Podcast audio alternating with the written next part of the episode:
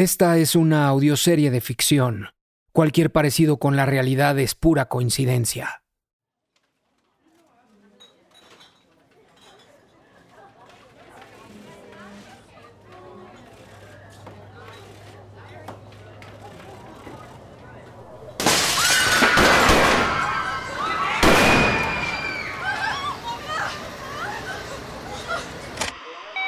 Todas unidades, se reporta asalto a mano armada en panadería, posiblemente más de un herido. Unidad médica en camino.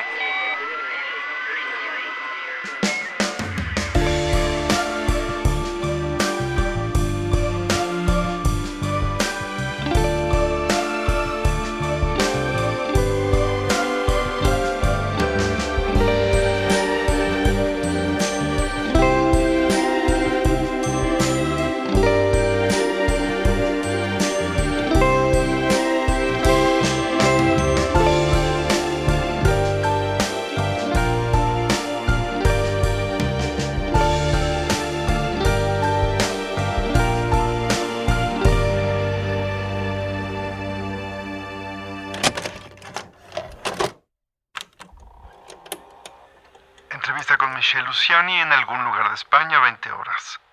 Eh, Ok. ¿Lista? Sí. Gracias por, por hablar. Yo sé que es un tema delicado. ¿Qué es eso? ¿Qué? ¿Perdón? ¿Se escuchó algo? No, no te preocupes, siéntate. Discúlpame. Mira, solo te pido que respetes mis condiciones. Nadie puede saber dónde estoy. Con decir España es suficiente. Y que quede claro que yo no he aceptado pago alguno por este testimonio. No lo hago por dinero. Lo hago porque quiero que se sepa la verdad, ¿vale? ¿Vale? ¿Vino? Mm, Estoy bien. Por un tiempo me asqueaba el alcohol. Ya no. En fin, lista. ¿Te puedes presentar? ¿Nombre? ¿Ocupación? Mi nombre es Michelle Luciani. Alguna vez fui periodista. Al día de hoy vivo oculta y con miedo a raíz de una tragedia. Pero este infierno no comenzó con ese hecho, sino mucho antes. Comenzó cuando me fui a vivir a México y conocí a un hombre muy poderoso llamado Emilio Villarreal. Lo conocí cuando era gobernador y estaba preparando una campaña para ser candidato a presidente. Lo que en México llaman chapulinear. Emilio no pensaba terminar su periodo. Quería ir por la grande, como él decía, y usaba su puesto como plataforma para dar el salto. Me llena de orgullo ser de esta tierra. Por eso trabajo incansablemente para que sigamos siendo el ejemplo de progreso y prosperidad de este país. Qué orgullo ser tu gobernador. En ese momento tenía todas las de ganar.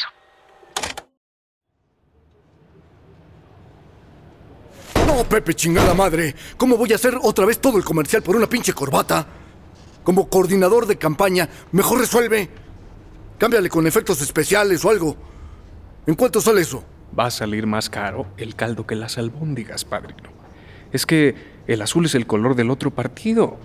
Como su coordinador de campaña, no puedo permitir que esto salga al aire. Nos van a balconear en la prensa. ¿Y nadie dijo nada? Qué hueva los spots. A mí llévame a la calle con el pueblo. Ahí es donde se hace la campaña. Padrino, una cosita más. Tiene la entrevista con el seminario español. ¿Es hoy?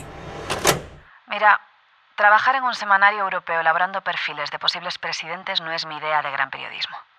Pero pagaba bien y viajaba por el mundo. ¿Quién dice que no a eso a los 27 años? Y los contactos. Bueno, en meses ya había recibido propuestas románticas de varios peces gordos. ¿Cómo quién es? La verdad, es más fácil decir quiénes no. Toma menos tiempo. Pero prefiero omitir sus nombres. Esa no era mi motivación. El semanario cobraba 50 mil dólares por estos perfiles hechos a la medida. Esa es buena motivación, ¿no? Según Pepe Castañeda, el coordinador de campaña, Emilio no quería hacer la entrevista porque tenía una reunión importante con unos gringos a la misma hora y pidió que los interrumpieran a los 30 minutos. Michelle Luciani, corresponsal del semanario. Claro que sí. Un verdadero placer recibirle a Madame. Pepe también me dijo que era obvio que cuando te vio, Se quedó prendado de ti, enamorado o, cito, mi padrino, así le decía Pepe, ¿no? Mi padrino quedó enculado en Fa, el pobre. Más obvio no se puede. Me besó la mano. Vaya, no disimulo nada. Pero yo ya sabía cómo lidiar con los coqueteos. ¿Qué le doy de tomar? Agua está bien. Hombre, ¿cómo agua? ¿De tomar? Pues si vamos a platicar, ni modo que hablemos así, pelón. Un tequilita mínimo. Bueno, gracias. Muy mexicano. ¿Le gusta México? Es muy lindo. Pues quédese. Aquí la adoptamos. ¿Ya probó las tunas? No creo. Hombre, son una delicia y un orgullo nacional, Michelle. Tiene que probarlas, ¿eh? Bueno, pues por las tunas. Por las tunas. Sarita, por favor dígale al licenciado Castañeda que tendrá que excusarme con los senadores de Colorado. Voy a llegar al menos media hora tarde. Mándeles unos antojitos y unos tragos para que se la pasen bien.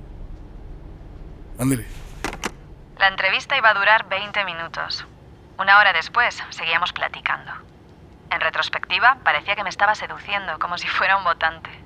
No, mira Michelle, a lo que me refiero es que yo vengo desde abajo, de una familia humilde, trabajadora. Campesinos. No, comerciantes. Mi señor padre, Dios lo tenga en su santa gloria, era barrotero y yo desde niño repartía cervezas en un camión, una carcachita. Así empecé. Aquí hay mucho ricachón que siente que porque nacieron con dinero mandan. Y llego yo, un hombre de los que ellos llaman la plebe. Bueno, pues hasta feo me ven y la gente me elige. ¿Por qué? Por eso, precisamente. Y aunque la élite lo deteste, la esencia de la democracia es que cualquiera puede ser presidente. Perdón. Sí. Ya, ya, ya, ya. Está bueno. Ma- manden un coche para la señorita Michelle. Una disculpa. Ahora sí me tengo que ir. Te faltó, ¿verdad? ¿Cu- ¿Cuándo te vas? El domingo. Deja tu número a mi secretaria para buscarte, ¿no? Mi experiencia me decía que aceptar cualquier propuesta de este hombre era un error. Poco profesional e indebido. Como dije, no era el primero. Todavía peor. Pude ver la foto de su esposa, una señora más de su edad. Entonces, Había algo diferente en Emilio. Los demás querían llevarme a la cama y nada más. ¿y Emilio no? También, eso era obvio. Pero nunca fue vulgar. Hay quienes opinan que viste la oportunidad y la tomaste. Pues claro que vi una oportunidad. Emilio me miraba con amor. Sentiste que iba en serio. Apenas volví a mi hotel, servicio al cuarto tocó mi puerta con un envío. Una canasta de tunas. Ese domingo un auto nos llevó al aeropuerto y nos subieron a una avioneta con el escudo oficial del gobierno. Emilio dijo que no era de él. Pero en México como si lo fuera, ¿no? Ahí está la casa. Me dijiste que era una casita de campo. Era una mansión en la orilla del lago, con sus veleros afuera. Yo nunca había visto tanta opulencia en mi vida. ¿Qué tal? ¿Te gusta? Adentro era todo muy mexicano, nacionalista. La casa de un político dejando claro su patriotismo. Lo otro que noté es que tenía un bar que ocupaba toda una pared. ¿Qué te tomas? Cuando me asomé a la terraza y vi la vista, la verdad quedé impactada. No, no te muevas. ¿Qué pasa? Tu silueta se refleja bien chingón en el agua. ¿Sabes qué pienso? ¿Qué? Que ahora sí esta vista está completa. Un tequilita. Este destilado no lo venden al público, ¿eh? Vale mil dólares la botella. Salud. Ah. Néctar de los dioses.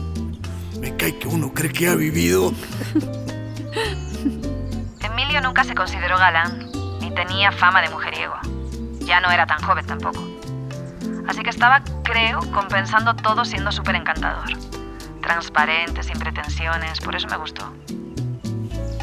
Cuando me besó, le devolví el beso. Seguro traes a todas aquí. A nadie ¿Y a mí por qué? porque quise. Cuando se besaron, dimensionaste lo que podría significar para ti. Tenía 27 años. No quería pensar en las consecuencias. Pero sin que aún lo supiéramos, algo muy importante estaba a punto de suceder a muchos kilómetros de nosotros. Por esa época estaba llegando de Argentina alguien que iba a cambiar para siempre nuestras vidas. Damián Villar. Hay versiones contradictorias sobre el pasado de Damián Villar. Por mitómano. Él mismo seguramente instigó todas esas versiones contradictorias. Tengo claro que llegó a México huyendo de la crisis argentina tras pasarla no tan bien durante varios años. Damián fue campeón de ping-pong e intentó abrir una academia de eso en el Neuquén, que fue un fracaso. Lo había perdido todo y su primo Ramón, que ya vivía en México, le ofreció trabajo. Sí, hablé con Ramón, pero no me quiso decir mucho. Damián decía que su primo pensaba que era un idiota. Eso sí me lo dijo. Pero igual lo trajo. Ramón era... es el director del club deportivo. Y sabía que para esa gente los argentinos eran un símbolo de caché. ¿Esa gente? Los socios del deportivo. Ustedes eran socios también. Pero yo no soy mexicana.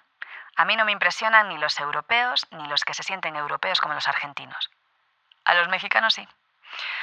El caso es que a Ramón se le hizo buena idea que Damián le diera clases de ping-pong a los hijos de los socios del club.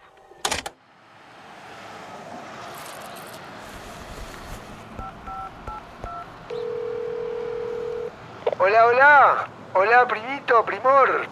Ramón, primo mío. ¿Dónde estás, boludo? Venís una hora tarde. Tranquilo, loco, estoy llegando.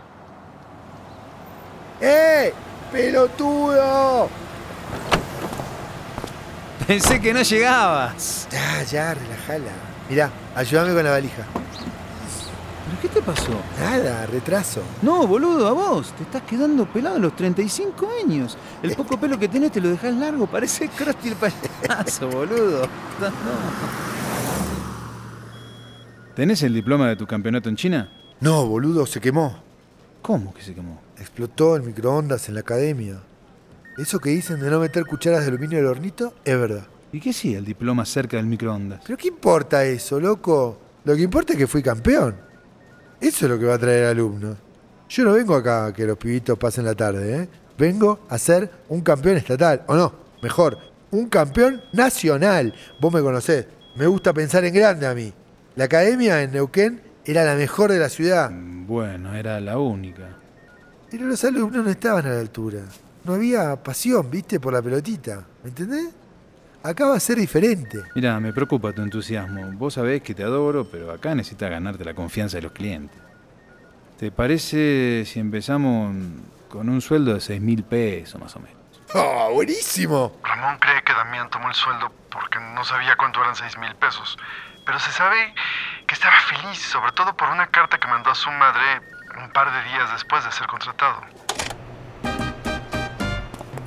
Mira, Damián, el club es el epicentro de la creme de la creme de la ciudad y del estado.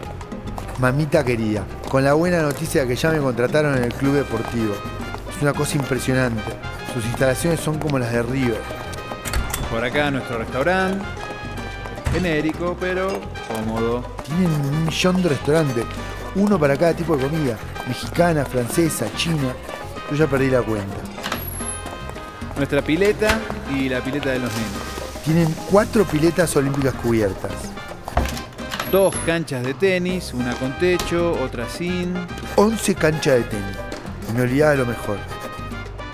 Mira, de momento tenemos estas dos mesas de ping-pong. Están viejas, nadie las usa. 8 mesas de ping-pong para enseñar a un montón de alumnos. Todos con mucho interés, mamá. No como allá. Si te va bien, compramos más.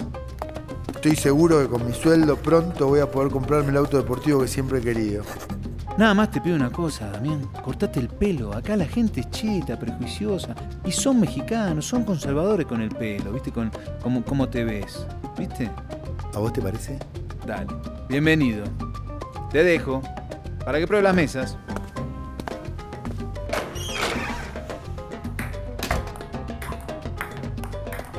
Después, mamá, hicieron una conferencia de prensa. Había ocho periodistas de radio, televisión, diarios. Y hicieron mi presentación oficial. Tengo una oficina y una secretaria. Pilar se llama.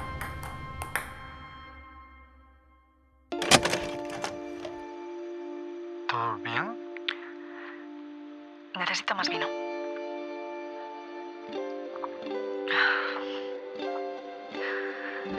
Me pongo sensible, perdón. Además es... Es la primera vez que admito públicamente que sí. Damián y yo eventualmente nos conocimos y nos tratamos. Bueno, pero todo eso está más que documentado. No lo digo yo, es dominio público. Hay publicaciones, eventos. Tú sabes a lo que me refiero. Perdón, Michelle, pero lo sospechoso es que lo niegues. Que todos lo nieguen, hasta Ramón. Ramón, el primo. ¿Y al que le importa? Le pregunté por Damián y luego por ti, y casi se va de la entrevista. Me dijo que Damián y la gobernadora, porque así te dice, ¿lo sabías? Y que seguro se habían cruzado, que era natural, ya que Emilio y tú eran socios del club. Pero hasta ahí llegó y me dijo, mira, lo que le pasó a Damián no fue justo, pero no diré más.